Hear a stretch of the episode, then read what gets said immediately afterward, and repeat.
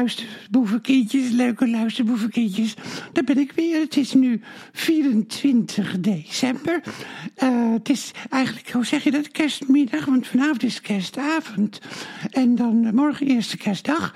En ik ga zo naar het theater, want ik heb uh, matinee op dit moment. Dus op dit, op dit moment niet natuurlijk, want op dit moment zit ik tegen jullie te praten. Maar straks heb ik dan de matinee. En ik heb net nog eventjes, ik wilde naar Buitenhof kijken. Maar dat is er dus ook niet meer, Buitenhof. Alle rechtstreekse programma's, die zijn er niet meer. En er werd er een herhaling van de Show voor Je Leven uit 1997 was het geloof ik. Met Willem Nijholt. Maar het grappige was dat ik dat wel leuk vond. Zo lekker neutraal. En zo'n hele uh, ja, vlotte, ijdele, uh, maar wel, ja, wel talentvolle Willem Nijholt. Met Astrid Joosten. Maar die is helemaal niet veranderd. Die was uh, toen ook al heel leuk, Astrid Joosten. Dus, en, en Joop Schafthuizen, die gaf het dilemma voor Willem Nijholt... of de brievenboeken tussen Willem Nijholt en Gerard Reven uitgegeven mochten worden. En die zijn ook uitgegeven natuurlijk. Maar dat heb ik dus net gezien. En, uh, en vanmiddag heb ik weer heel gezellig met gewoon neutrale mensen. We doen helemaal niks aan kerstsfeer, hè.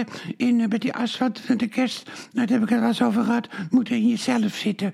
En niet schijnheilig. Uh, nou, ja, het schijnheilige, nou, maar dat is ook thema eigenlijk, wat ik elke dag wel een beetje belicht, ook voor de eenzame, voor nou niet de eenzame, maar de mensen die alleen zijn. Dat je helemaal niet jaloers hoeft te zijn op de mensen die schijnheilig bij elkaar zijn. Dat je natuurlijk ook mensen hebt die het heel leuk hebben met elkaar. Families die het hartstikke leuk hebben. Vriendengroepen die het hartstikke leuk hebben. Ik merk het gisteravond ook weer in bij die asfaltcomplex. Hele grote, leuke vriendengroepen. En een vrouw, die uh, hele lieve vrouw, die de verjaardag vierde uh, tijdens de voorstelling Margaret met warmte. En door met wijst de weg. Dat, uh, dus dat, dat heb je ook wel weer. Maar als je alleen bent, dan moet je maar gewoon denken dat er heel veel gezinnen zijn waar enorm veel spanning is, waar niet over politiek gepraat mag worden. Want er zijn altijd PVV-stemmers natuurlijk ook in de familie. En die mogen weer niet aangevallen worden. De vrede moet bewaard worden. Dus het wordt heel spannend. Maar als je dus wel naar zo'n familiebijeenkomst gaat, nou, we hebben het in de zaal geleerd om gezamenlijk te zuchten dat dat heel belangrijk is. Zo met z'n allen. En uh, dat je moet zorgen voor lucht. En je moet niet je mengen in discussies. Tenzij je er zin in hebt natuurlijk, hè. dat mag ook wel.